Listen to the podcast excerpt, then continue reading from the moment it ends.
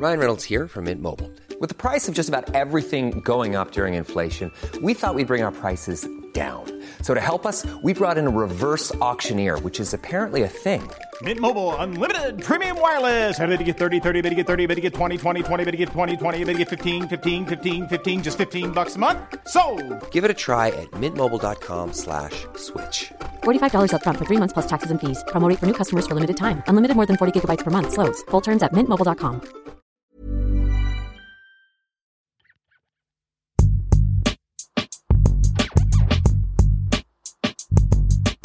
Ici Juliette, je suis heureuse de vous retrouver pour le 14e épisode de Graines d'Orienté. Dans ce podcast, grâce aux témoignages de mes invités, nous partons à la recherche des ressorts de l'orientation et de la réorientation épanouie. Aujourd'hui, j'ai le plaisir de recevoir Anne-Sophie Najda, créatrice de la marque de mode L'Atelier 13. Anne-Sophie a travaillé de nombreuses années dans la finance, tout en ayant une appétence très prononcée pour l'entrepreneuriat, auquel elle se dédie donc aujourd'hui. Dans cet épisode, elle revient sur son parcours jalonné de choix et de prise de risques assumés. On emploie généralement l'expression de force tranquille pour des hommes, mais finalement, je trouve qu'elle s'y est particulièrement bien à Anne-Sophie, qui évoque également les échecs et les leçons apprises. Je vous laisse tout de suite découvrir cet épisode. Bonjour Anne-Sophie. Bonjour Juliette. Merci beaucoup de me recevoir du coup dans les locaux de l'atelier 13. Je t'en prie, t'es bienvenue. En plus, on était euh, avec un petit groupe la semaine dernière pour euh, aborder la question de la reconversion professionnelle. C'était hyper intéressant et euh, merci à toi pour avoir organisé cet événement. Ouais, c'était passionnant, t'es très riche et euh, j'espère que ça ça fait avancer le, les, les, personnes qui étaient là. Bon, c'est des thématiques qu'on va peut-être réaborder Ouais. du coup aujourd'hui. Et la première question que je voudrais t'adresser, c'est quel est le pire conseil d'orientation que l'on t'ait donné? Alors, le pire conseil qu'on m'ait donné de ce point de vue-là, je pense qu'il est arrivé assez tard euh, dans ma vie professionnelle. Je dirais que c'est euh, un moment où j'ai fait un bilan de compétences entre deux jobs, un truc qui était offert, je pense, par euh, le, le pôle emploi, euh, où j'avais passé pas mal de temps euh, à analyser ce pourquoi je pensais être faite et tout ça, et on m'avait, on avait conclu en me disant, t'es faite pour aller dans un grand groupe, euh, pour avoir des passerelles, de la mobilité interne et tout. Donc ce point-là, à la limite, très bien, parce qu'en effet, il y avait toujours plein de métiers qui m'intéressaient.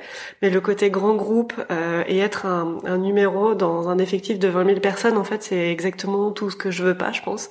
Euh, donc ça m'avait fait sourire, quoi. Euh, mais même si c'était un mauvais conseil, finalement, ça, ça aide toujours à se rendre compte que, bah, en effet, ça, c'est justement ce que j'ai pas envie de faire, quoi. Donc euh, voilà.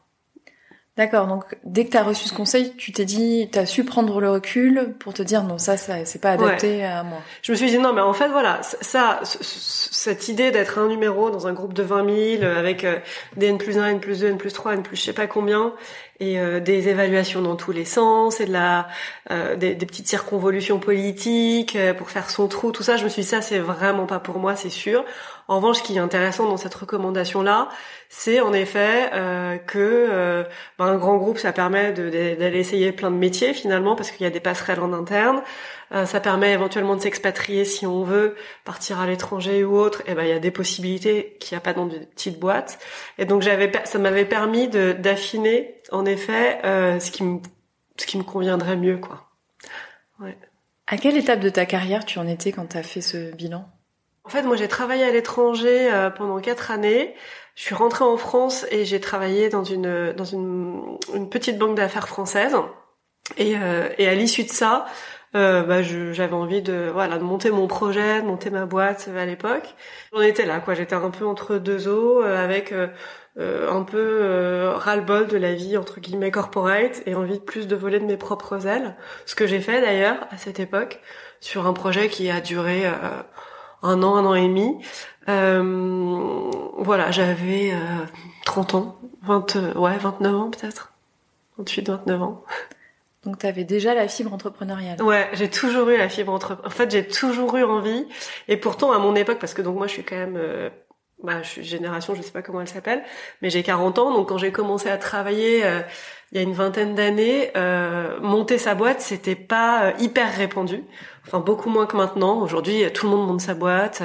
Euh, il y a des espaces de coworking partout. Tout le monde est en freelance ou a des projets. C'était pas du tout le cas. C'était quand même assez, ouais, c'était assez risqué, assez challenging pour tout le monde. Mais ça me titillait, quoi. Ça me titillait, mais je savais bien que voilà, j'étais soit trop jeune et que j'avais besoin de faire mes armes dans des grands groupes ou en tout cas de côtoyer des gens qui me formeraient.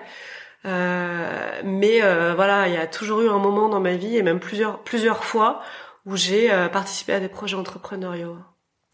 Alors justement, si on repart un petit peu en arrière pour retracer un petit peu ton parcours et qu'on comprenne d'où tu viennes, euh, quel a été justement ton chemin d'orientation? Alors, moi j'ai j'ai eu le bac très jeune parce que j'avais 16 ans. Euh, donc j'étais j'avais sauté des classes, donc j'étais j'étais vraiment très jeune et j'habitais en province. Donc mes parents ont pas vraiment voulu me laisser partir à la fac euh, toute seule à Paris, euh, voilà, me laisser un peu dans la nature. Euh, donc on était et moi j'étais tout à fait d'accord avec eux que c'était pas forcément ce que ce qui me convenait le mieux. Et donc mon choix s'est opté à l'époque pour une classe prépa. Parce que je voulais absolument m'orienter vers une formation générale, généraliste, qui pouvait me, me laisser un paquet de portes ouvertes. Parce qu'en fait, je pense qu'à 16 ans, enfin moi je savais pas ce que je voulais faire quoi. Je, je savais que j'avais envie de travailler, ça c'est sûr. J'avais envie d'avoir une vie active, de travailler, d'être dans euh, dans des entreprises, d'avoir des interactions avec les gens, euh, tout, tout ça. Je, je, je, savais voilà, je voulais pas être médecin ou pharmacienne ou euh, psycho. Enfin tout ça c'était pas des sujets pour moi. Donc je me suis dit bon bah la prépa c'est super. Mes parents étaient assez sécurisés parce que j'étais en internat, donc c'était hyper cadré. Donc j'ai fait une année de prépa et ensuite j'ai intégré une école de commerce donc euh, l'EM Lyon, qui s'appelait le SC Lyon à l'époque. Et donc je suis partie à Lyon euh, à 17 ans, où j'ai fait euh, quatre années d'école. J'ai prolongé un peu avec euh, avec des stages longs. bon bah c'est, enfin, moi je trouve que les écoles de commerce c'est une super formation parce que c'est, voilà, à nouveau c'est très généraliste, c'est très ouvert sur le monde de l'entreprise. Il y a aussi des modules de sociologie, de psycho. Enfin, il y a vraiment plein de choses. Il y a encore plus aujourd'hui qu'à l'époque euh, quantité de projets euh, de développement entrepreneurial en fait. Euh, donc voilà, c'est vraiment, enfin moi je, je regrette pas du tout ce choix-là. Euh, et euh, ça m'a permis de, de, construire ma vie derrière en fait. Hein. Même si la formation qu'on acquiert finalement c'est pas ça qui fait la différence après quand on est sur le terrain, mais plus le travail qu'on fait effectivement et les gens qu'on rencontre. bon bah ça ouvre quand même des portes à la fois en termes de, de, de rencontres et de, de réseaux, enfin de, de contacts, et puis et puis évidemment ça construit un petit bagage euh, euh scolaire, technique. Euh, et donc ça c'est, enfin voilà, moi j'ai trouvé que c'était une super formation. Et, euh, et donc après euh, mon école, je me suis dit qu'est-ce que je fais? Et en gros, à mon époque, il y avait deux grandes voies il y avait le market, la pub et la banque et la finance, quoi.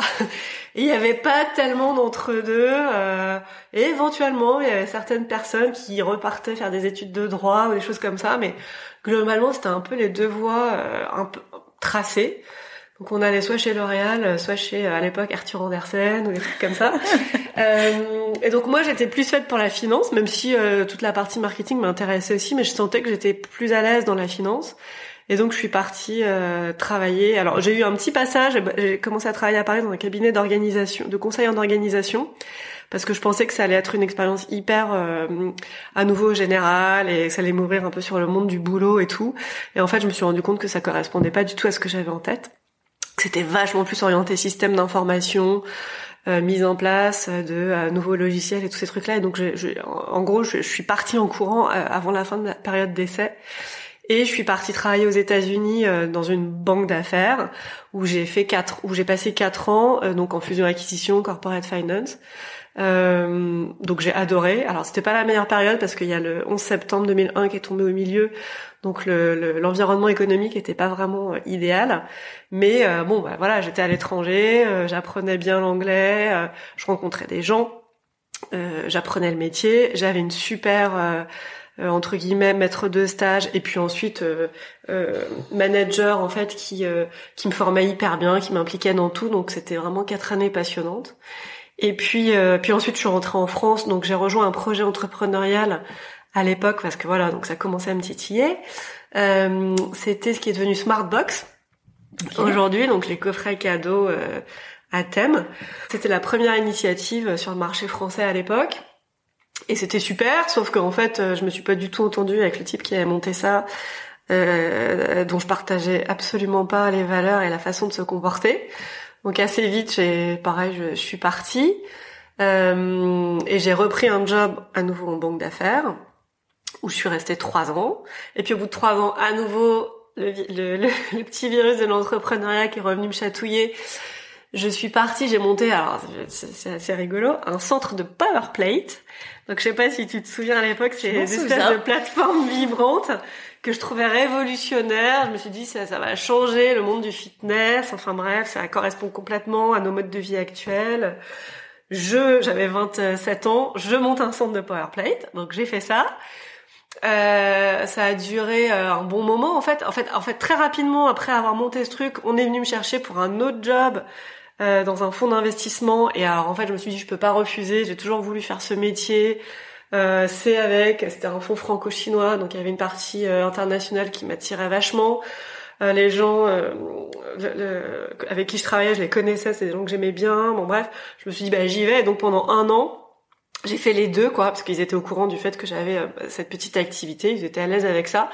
Et donc en gros, bah, je bossais la semaine avec eux. Le samedi, j'allais dans mon truc de PowerPlate euh, voir que tout allait bien. Et puis à un moment, en fait, j'ai failli exploser en vol. Donc je me suis dit, je vends mon centre de PowerPlate et je me concentre sur ce métier. Où j'ai passé à nouveau donc euh, 8 ans.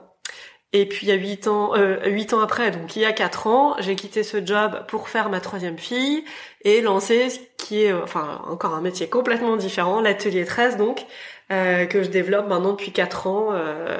Euh, à la force euh, de mes petits bras et euh, mon clavier, de mes contacts, de d'un peu tout.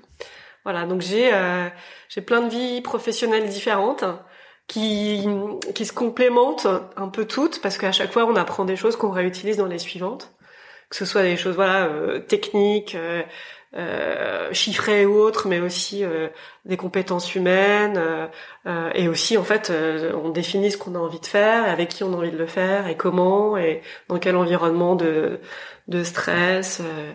voilà, donc c'est tout a tout a un peu contribué à m'amener là où je suis aujourd'hui. Et puis je n'ai aucune idée de quoi l'avenir sera fait.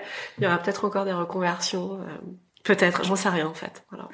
Avant qu'on s'arrête un tout petit peu plus en détail sur l'atelier 13, il euh, y a une chose qui m'interpelle dans ton parcours, c'est que la plupart des personnes qui ont changé à un moment, qui ont décidé de monter une entreprise, elles ont toujours eu une espèce de rupture quand même avec le métier qu'elles exerçaient, une rupture de valeur et d'alignement, ce qui semble pas être ton cas parce que tu as l'air encore passionnée ah par ce domaine. J'ai toujours aimé les métiers que j'ai faits.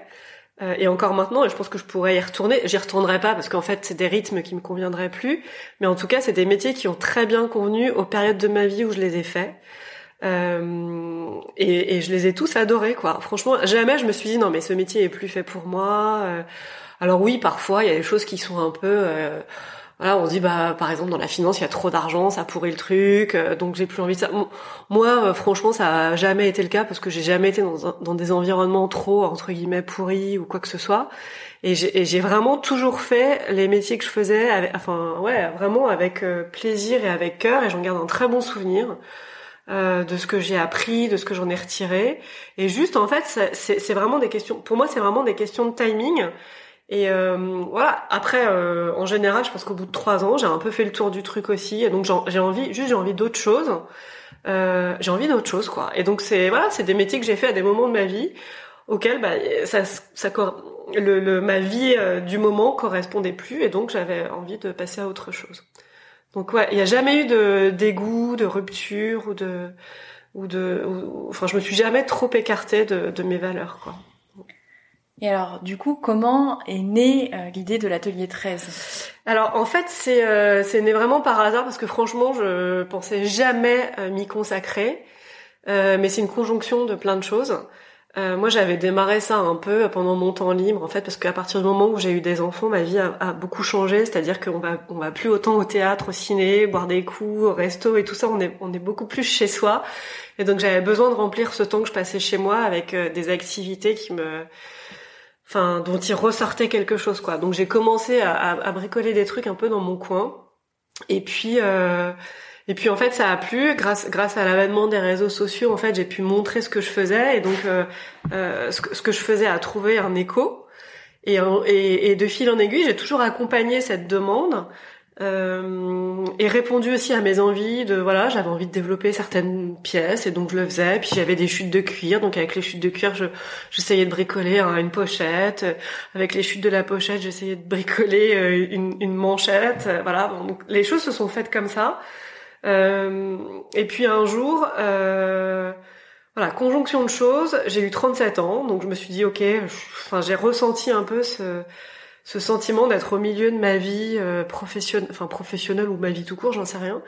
Euh, j'ai eu envie de mon troisième enfant. Mon boulot, donc que j'adorais, euh, que j'adorais toujours, était super, mais euh, devenait hyper intense. C'est-à-dire qu'on avait commencé, on était trois, là on était passé, je sais pas, à 40 ou 50, et donc il y avait une pression, il y avait une exigence qui était plus du tout, enfin, qui, qui existait aussi au départ, mais enfin qui, qui devenait très différente et qui me convenait plus. J'avais envie de faire mon troisième enfant, que, dont je pensais qu'elle serait la dernière, et donc je voulais vraiment en profiter et pas faire un congé mat de trois mois. Euh, euh, paf paf, on reprend le boulot juste après. Et donc je me suis dit bon bah voilà, je fais une pause, euh, je, je, me consacre à mon projet, je fais mon bébé et euh, on verra dans deux ans quoi. Enfin dans deux ans ma fille aura deux ans ou un peu moins, un peu plus, un peu, peu importe. Et euh, soit mon projet est planté et je retourne euh, faire le métier que je fais, soit bah le pire qui puisse m'arriver, c'est que ça ait un peu décollé et, euh, et que je reste en fait sur ce, sur ce, sur ce, sur cette histoire-là, quoi. T'as pas éprouvé de difficultés particulières à faire euh, ces, ces, transitions, en tout cas ces Non, ça m'a pris, ça m'a pris beaucoup de temps de me décider en fait à quitter le métier que j'avais parce que à nouveau donc c'était un métier qui me plaisait, qui était bien rémunéré, euh, dans lequel j'avais des perspectives de, de alors peut-être pas de promotion, c'est pas forcément le terme, mais en tout cas de développement et de, de progression.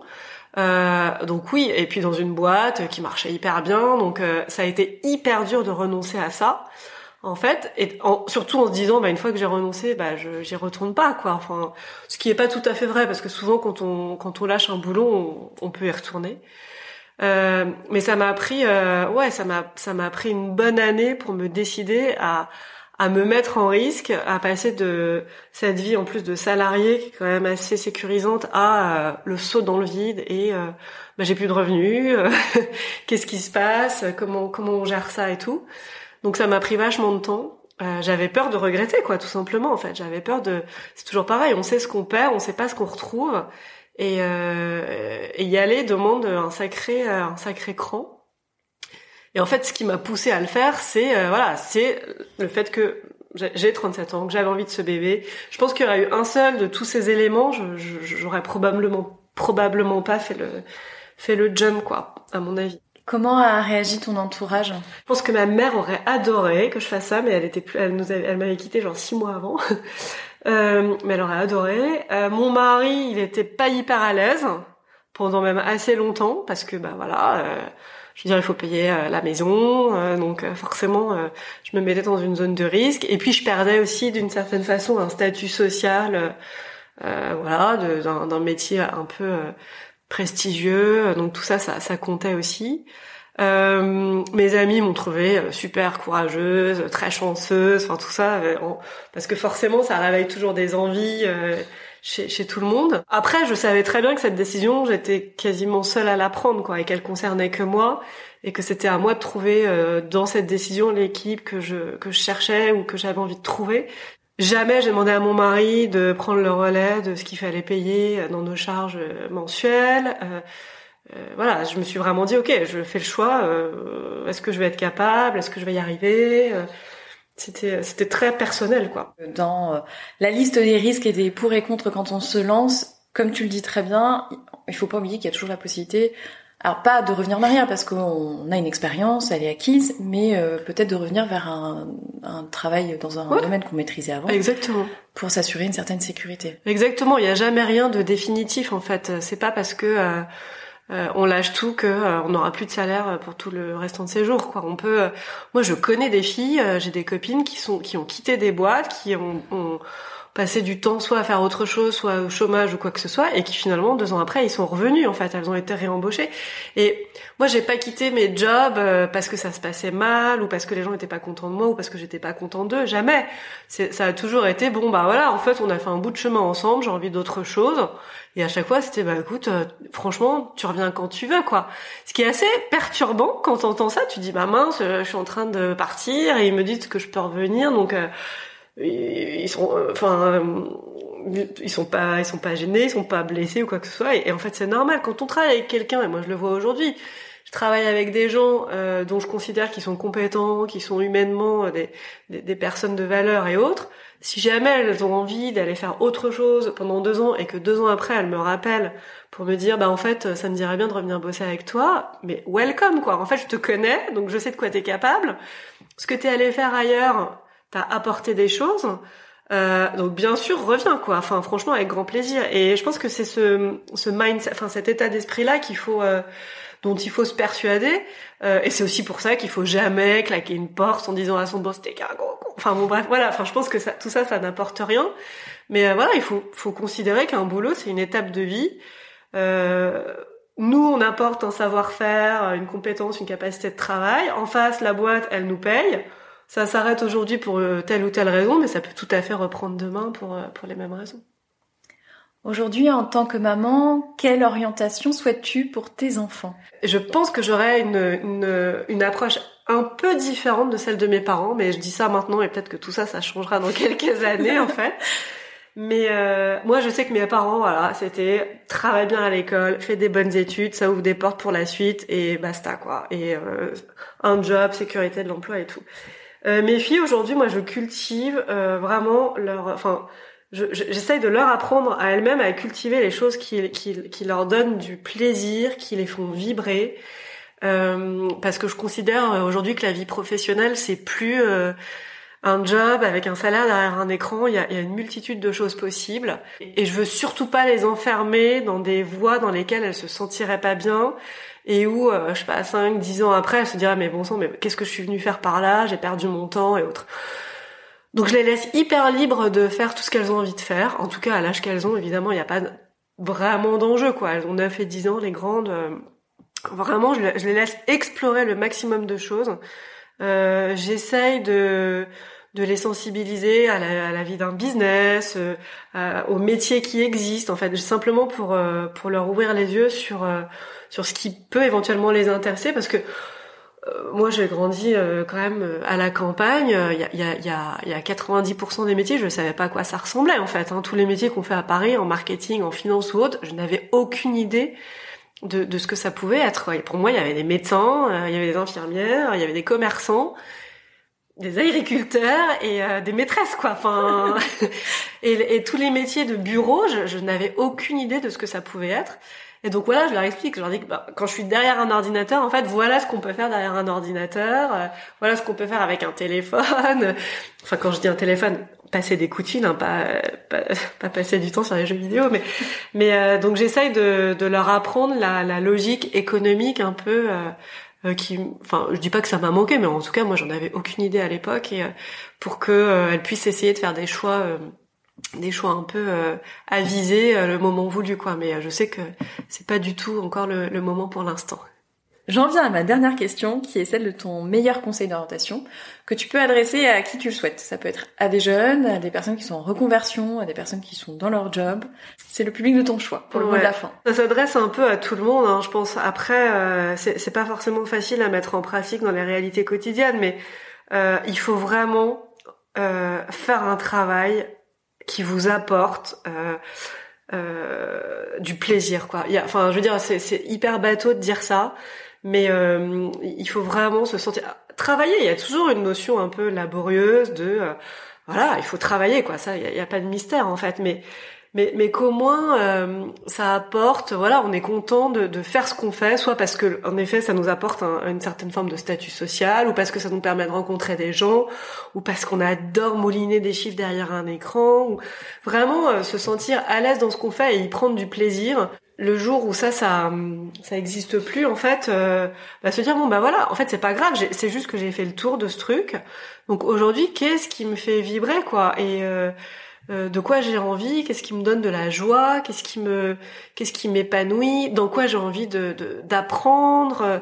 Ça peut être je sais pas, faire des photos, ça peut être faire plein de choses. Après, ça veut pas dire que ça, ça, ça, ça, débouche sur un travail ou quoi que ce soit, mais je pense que c'est une bonne direction pour euh, essayer de s'orienter vers ce qu'on a envie de faire et soit reprendre des études, soit passer du temps à, à se documenter sur internet ou, à lire des livres. Enfin, c'est vraiment euh, voilà. Et c'est pas facile parce que quand on commence ses études euh, à 18, 20 ans, est-ce que le droit ça fait vibrer? J'en sais rien, mais mais oui, il y a des gens qui vont se dire ah bah ça j'adore en fait, j'adore creuser ce sujet j'adore plaider, euh, ça, me, ça me fait kiffer. En fait, j'adore cette série à la télé, donc je veux faire le métier que le mec fait dans cette série et essayer de voilà de sentir en fait ce qui nous fait euh, ce qui ce qui génère des émotions positives quoi. Et après évidemment, faut le mettre en phase avec euh, bon bah est-ce que dans dans ça, il y a des métiers qui existent Est-ce que euh, ça paye correctement pour la vie que j'ai envie d'avoir. Euh, on m'avait appris, moi, euh, je sais plus quand, au cours d'un bilan de compétences, on m'avait dit, bah voilà, il faut faire la liste des choses qui sont importantes pour toi, mais de façon très large en fait. C'est pas juste ton métier, mais c'est est-ce que tu as envie de travailler en ville ou à la campagne? Est-ce que tu as envie d'un statut social? Est-ce que tu veux une belle voiture? Est-ce que tu veux gagner beaucoup d'argent? Est-ce que tu veux rencontrer des gens? Est-ce que au contraire tu veux travailler tout seul dans ton coin? Et en fonction de ça, en fait, euh, se dessinera un profil de job euh, qui, qui, peut te correspondre tout simplement en fait. Euh, mais et les choses sont pas les mêmes pour tout le monde. Il y a des gens ils, ils veulent absolument pouvoir avoir une carte de visite avec un beau titre marqué dessus, puis si possible qu'elle soit bien épaisse. Et il y en a qui, moi j'ai pas de carte de visite, j'en ai rien à faire en fait. Donc c'est voilà, c'est très différent. Et donc je pense qu'il faut vraiment que chacun se dise, sans enjeu particulier, bah voilà, moi en fait, de quoi j'ai envie, sans avoir à en rougir quoi, parce qu'il n'y a pas de honte à avoir envie d'avoir une carte de visite épaisse ou euh, c'est juste pour soi quoi, voilà. Et à partir de ça, on arrive à dessiner son son chemin de son chemin professionnel ou son son chemin son chemin de vie, pardon. Je te chipe une dernière question en vol. Tu sembles très sereine par rapport justement au fait d'avoir fait des choix, à avoir réussi à quand même toujours identifier ce dont tu avais besoin pour toi. Euh, comment tu l'expliques? Peut-être mon naturel, assez optimiste, parce que franchement, euh, euh, quand je t'écoute poser la question, on a l'impression que j'ai fait des choix qui ont toujours réussi, et c'est pas le cas. Hein. Il y a plein de fois où je me suis plantée. Non, pas forcément des choix qui ont réussi, mais des, mais des choix. Ouais, mais des choix assumés. En fait, j'ai toujours retiré un truc de ces choix, quoi. même quand je, j'avais crainte que ça tourne mal, mais ça tourne jamais mal. En fait, ça tourne jamais mal. Ça, ça tourne d'une certaine façon qui nous emmène vers d'autres endroits, vers d'autres rencontres, mais il y a jamais rien qui tourne mal. Et donc du coup, quand je me retourne moi sur mon passé euh, professionnel ou mon passé de vie, mais tout me tout me procure du plaisir quoi. Et même les même les échecs. Et il y en a eu. Et en fait, euh, plus il y en a et mieux c'est parce que parce qu'on dédramatise complètement et on approche la suite avec beaucoup plus de de ouais de légèreté ou de de confiance de confiance ouais voilà bah, super bah, merci beaucoup en tout cas je t'en prie et puis on peut retrouver l'actualité euh, de l'atelier 13 donc euh, sur le site internet parce qu'il y a aussi des ateliers qui sont organisés ici, comme celui de la semaine dernière dont je parlais au début, et qui était extrêmement intéressant. voilà, super. Site internet, réseaux sociaux, et puis euh, j'espère bientôt dans 170 000 points de vente dans le monde. C'est tout ce qu'on te souhaite. On verra. Mais en, fait, en plus, même pas. Merci Anne. Merci Juliette. J'espère que ce nouvel épisode vous a plu. Le meilleur moyen de le soutenir est de laisser une note, un commentaire ou de vous abonner au podcast sur votre plateforme d'écoute. Enfin, j'aimerais vous recommander un podcast intitulé Et surtout la santé, et en particulier l'épisode avec Laura, alias Footrack, qui traite de notre rapport au sport et de la problématique du surentraînement, à découvrir de toute urgence.